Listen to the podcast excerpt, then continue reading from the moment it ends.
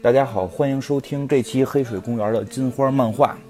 非常感谢大家啊！这个因为前一段确实这个很多事情太忙了，太忙了，这个没有精力再录，再加上我自己的一些问题吧。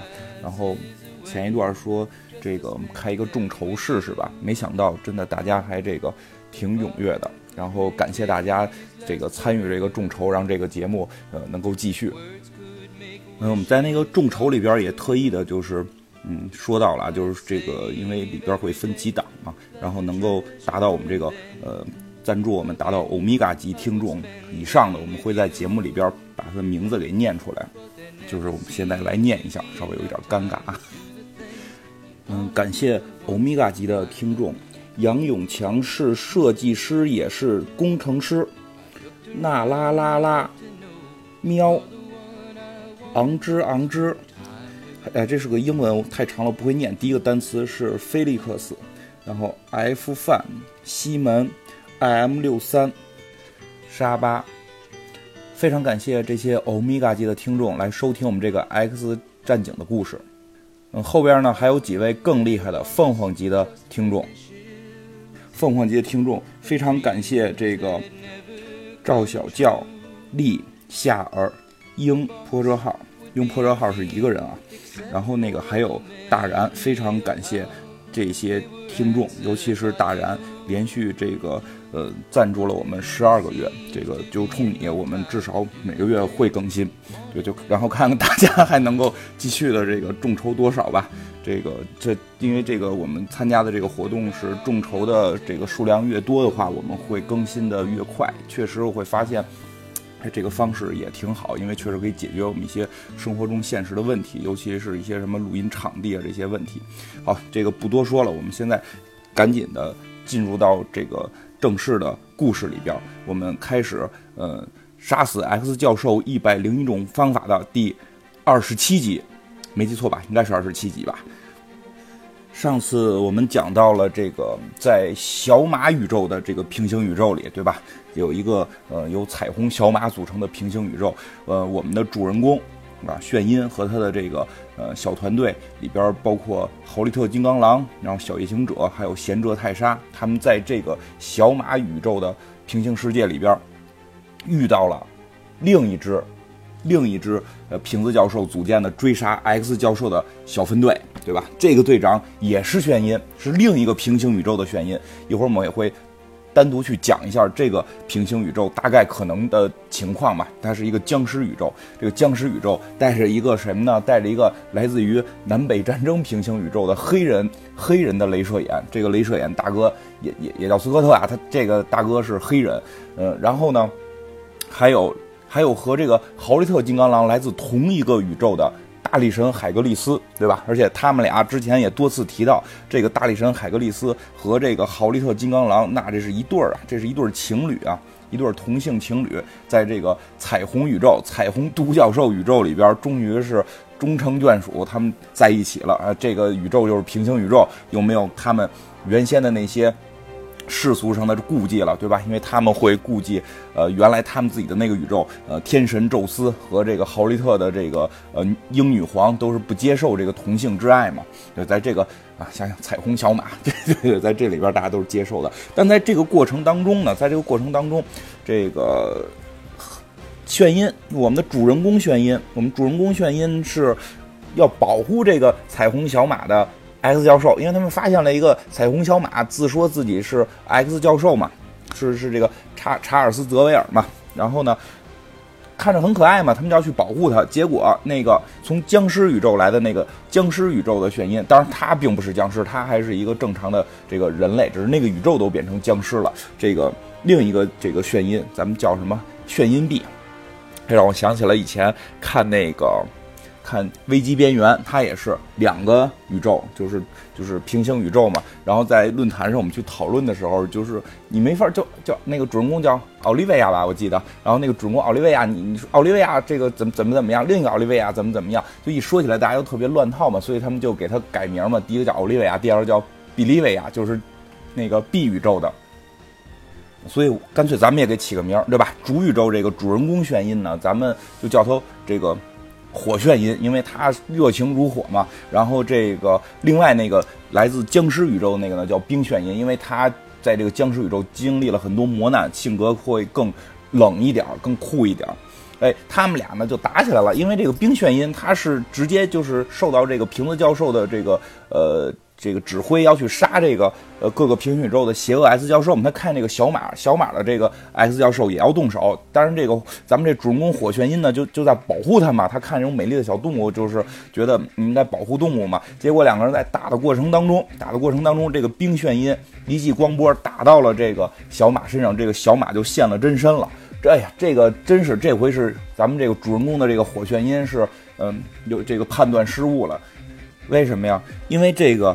平行宇宙的里边，这个小马 S 教授真是一个邪恶的 S 教授，怎么知道呢？因为吧，不得不说，这个东西是漫画，咱们不能在现实生活当中去用。说真的，就是有的时候这个动物长得好看难看，嗯，你也不能完全代表它是好是坏，对吧？因为他们把这个小马教授打出真身之后，就是一个枯木一般的怪兽，从脸一看就像是坏人，对吧？完全是看脸了。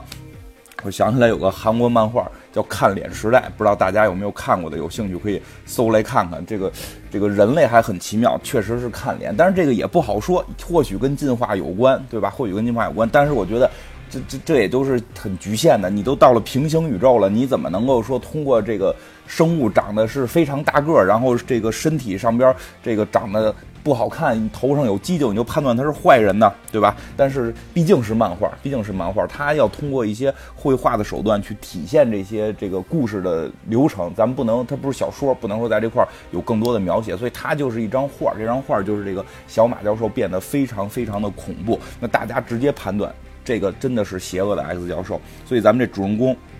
火玄音自己也，嗯，也心里边心里边这个一机灵，这确实是啊，这个好像我判断错了。这个冰炫音根本不管这个火玄音在想什么了，他就是直接要完成自己的任务，他非常明确自己的目标。我不是跟你来纠缠的，我是要完成我的任务，就直接忽悠他这帮队友上，对吧？他他管这帮叫 X 特工队嘛，之前一集我们也讲了 X 特工队大概的一个来历，就 X 特工队进攻。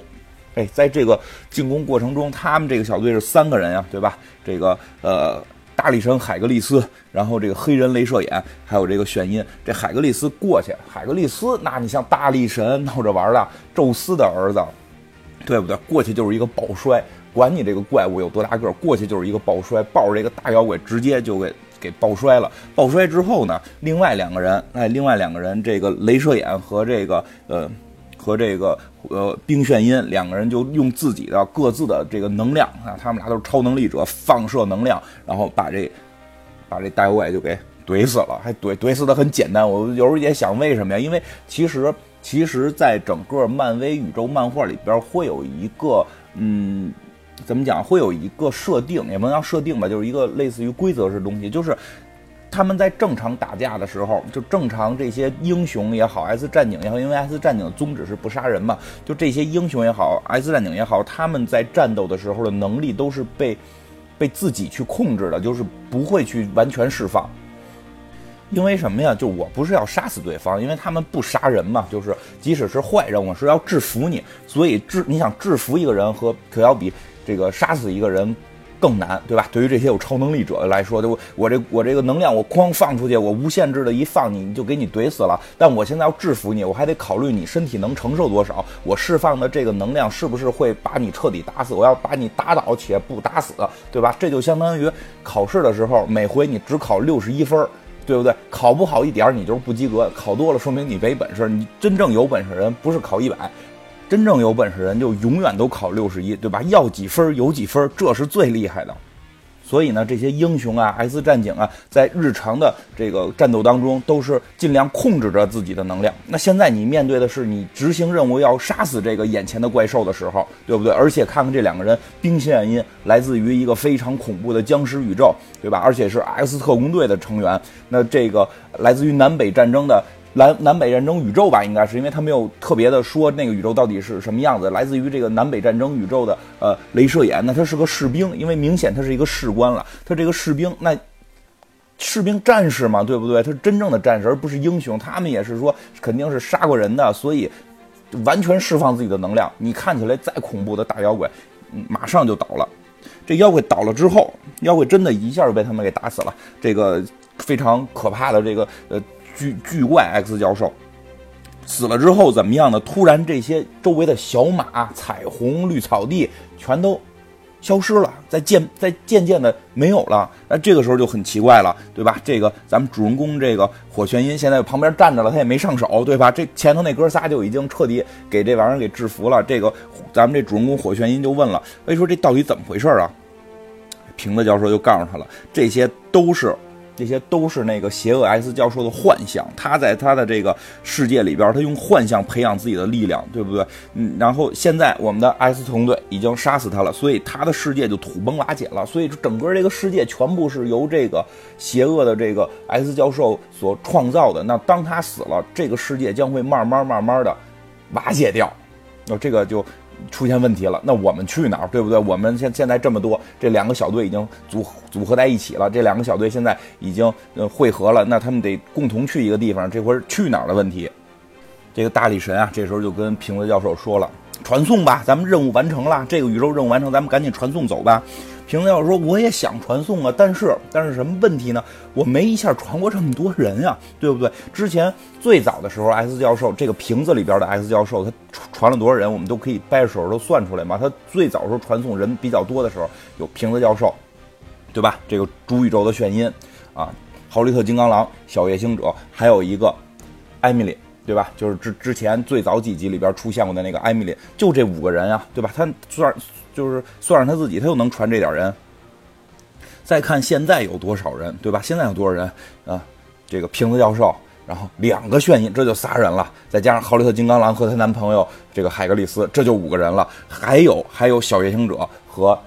黑人的镭射眼，这会儿还没有算。其实他们现在没有看见的，因为主宇宙这个眩晕过来的时候是靠着贤者泰莎。实际上现在这个宇宙他要传上他自己算上他自己一共一共要传八个人，他没有这么大能量。从最强的最多的时候他能传五个人，现在变八个人，这对吧？涨了涨了百分之五十多，这个嗯有点够呛，他觉得。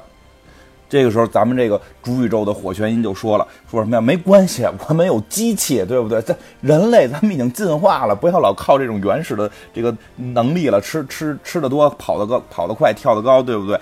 有机器，咱们用这机器穿，这机器就是贤者泰莎开的那个，能够在平行宇宙穿越的一个像机器人一样的大飞船。然后这机器呜呜就飞起来了，感觉要接他们走了。突然，突然一记光波打向了这个机器，哎。”这眩音就有点急眼了，谁干的，对不对？这宇宙已经土崩瓦解了，那只可能是眼前这些人。咱们自个儿人还打自个儿的飞船吗？一看是谁干的呀？就是这个冰眩音。可见刚开始，刚开始这个冰炫音和这个火炫音两个人不是打过一次吗？那会儿打的时候，可见这个冰炫音实际上还在执行任务的这个状态里，他一心想着执行任务，并不是想跟这个火炫音去进行对决吧，对吧？那现在任务执行完了，这个冰炫音，我跟你算算账了。所以这个冰眩音给了这个飞船一枪，当然他们都是控制自己的这个能量了。他这个枪也是把自我觉，我觉得啊，他里边没特意说，我觉得他这个枪也是转化自己的能量，用枪给发射出去。这个枪是一个辅助，打的还是他这个光波，能量还由他自己控制。我是这这么看了啊，因为确实 S 战警里边非常多的武器是用于强化自己的能力，而并不是真的是这个枪去发射这个东西。那所以他控制能力也并没有把那个飞船彻底打坏，只是类似于发了个信号弹，这告诉大家你们先别上这飞船，咱们得把事儿说清楚了。这冰炫音就说的是什么呀？就直接问这火炫音，你是不是喜欢发号施令？是不是？对不对？你你是你就说坐飞船走，你你跟我们都不是一伙儿的，而且你过来了，说白了就这意思，你得听我的，我是队长啊，对不对？这火炫音说了，说的我不是主动上任的，但是我就是队长。确实啊，这个劝音他机缘巧合进入了这个追杀 S 教授的任务里边，他根本不是主动愿意去来参加的，对吧？但这个时候冰炫音，对吧？这冰炫音太酷了，冰炫音就是一句话，不再是了，我太酷了，你现在不是了，知道吗？我来了，那是因为我没来，我来了你就不是了。火炫音也不可能嘴上放过你啊，就是说那有谁选你当女皇？俩人就俩姑娘开始斗嘴了，斗嘴了。斗起来之后，这瓶子教授赶紧出来，就是打圆场，就说跟这个火旋音就说的：“哎呀，这个别别别打了，真的，布莱尔小姐，我跟你说，布莱尔小姐这位布莱尔队长有上千个小时的战斗经验，考虑到我们任务的急迫性，对吧？这听着有点乱啊，因为这俩炫音都叫布莱尔，对吧？所以布莱尔小姐，你你相信我，这个布莱尔队长更厉害。然后这个火旋音根本不干，就说算了吧，泽维尔。我不会把我的队伍交给一个疯子，因为其实也能理解到眩晕，我们的这个主宇宙的火炫音并不是要当头，说我要当头，我要当老大，而是他不信任这个眼前这个冰炫音的这个形势这么冷酷，对吧？因为他下手太狠了，非常担心自己的队伍交给他，尤其尤其他队伍里边还有。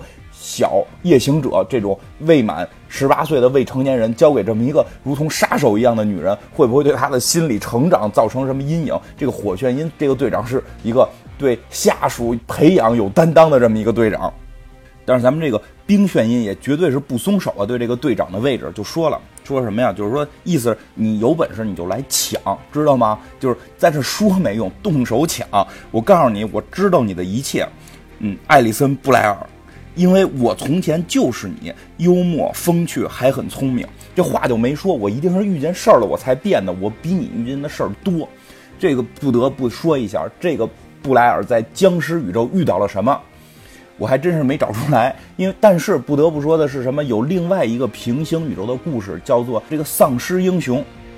也是漫威出的，也是漫威出的，而且也是一个非常著名的平行宇宙。这个平行宇宙讲的就是这个病毒在他们这个宇宙里边大爆发。但是现在据我看这个漫画里边来说，这个冰炫音队长不是来自于这个宇宙，因为这个冰炫音队长是。相当于是说他在这个宇宙一直存活着，而且是杀了很多僵尸。但是在那个僵尸宇宙里边是有眩音的，而且眩音实际上是后来感染了僵尸病毒，被毁灭博士给打死了，对吧？但是不得不说，僵尸宇宙当英雄们感染僵尸之后会什么样？因为在这个我们看的这个冰炫音的这个前期提要里边，他有啊，他面对就是这些僵尸里边，不是说。普通僵尸不是说僵尸人类，是僵尸英雄，是这个美国队长，对吧？你能能够看到美国队长拿着盾牌的这么一个僵尸，实际上是非常恐怖的。因为在那一套呃这个丧尸英雄的这个漫画里边讲的就是这帮英雄也感染了病毒，然后包括像呃蜘蜘蛛侠永远被虐的蜘蛛侠，在那部漫画里边。感染病毒之后，第一个吃了自己的妻子，就是当时的女朋友吧，应该是玛丽简，还有自己的姑妈梅姑妈，把自己最重要的人全给吃掉了。然后这个这个那里边的那个嗯皮姆博士，就是那个蚁人，是成为了一个嗯怎么讲，就是那个宇宙已经变得非常黑暗。这个皮姆博士最后他也被僵尸化之后，他抓住了黑豹，把黑豹给绑起来，然后拿刀锯黑豹的胳膊跟腿吃，说因为我要直接咬你吃的话，你就可能会。你就可能会变成僵尸，变成僵尸之后，你的肉就没法吃了。我需要锯下来吃，这样的话，我能永远吃到新鲜的肉。每天去他那块剁手剁脚，然后他的这个妻子，他非常爱的这个黄蜂女，跟他为了争抢食物发生冲突之后，就咬死了这个。黄蜂女是把头咬下来，实际因为黄蜂女也变成了僵尸，实际头并咬下来之后还能继续活。因为很多这种非常恐怖的故事，而且每一个复仇者联盟的成员，就是核心成员分了一口这个贾维斯的肉，他们把贾维斯给活吃了，以至于到后来，到后来银影侠来了之后是这个这个吞星来了，他们把吞星给给给吃了，这个特别恐怖。他们把吞星后来也吃了，然后后来把这个在。电影里边星爵的那个爸爸，那个星球头，在漫画里边并不是星爵的爸爸了，把那个星球头也吃了。最后他们吃向了全宇宙，把整个宇宙都都吃没了，而且包括后来像凤凰啊什么的都被感染了。就那个漫画还很有意思，而且那个漫画最后会形成一个循环，最后是嗯。最后他们是吃到了这个叫什么观察者，这个大脑袋观察者。最后是让他们进行了一个宇宙性的循环，而整个那个僵尸病毒的来源并没有提。而其中万磁王曾经说过，他认为病毒是他带来的，所以很有可能是从现在这个冰眩音那个宇宙带走的。因为冰眩音的那个僵尸宇宙应该不是丧尸僵尸的那个丧尸英雄的那个僵尸宇宙了，但是也能够看出来，如果英雄感染僵尸病毒会有多恐怖。因为特别逗的是里边。这个这个神盾局会说没有发现一一例，没有发现一例人类变成僵尸，因为成英雄变成僵尸，他们吃人的速度太快，人还没来得及变异就被吃了。只有超能力者才能够扛住，就是我吃他的过程当中他在僵尸化，这非常恐怖的。哎，不说这么多了，就是这俩眩晕就又动手打起来了，对吧？因为这个冰眩晕让火眩晕过来抢位置嘛，然后两人就开始动手了。动手之后呢，这个。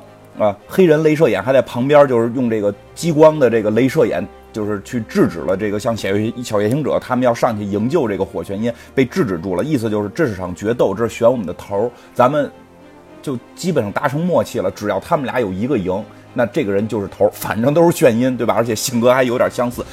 哎，这又很很奇妙，虽然一个冷一个热，但是他们的内核是相似的，对吧？咱咱这个就是经历不同而改变了他们。结果两个人动手打着打着，这个冰炫音就说了啊，说什么呀？就是你现在完全可以杀了我，就是说这火玄音的能力是可以杀了冰炫音的，但是你动不了这个手。你问题在这儿，不是说咱俩谁。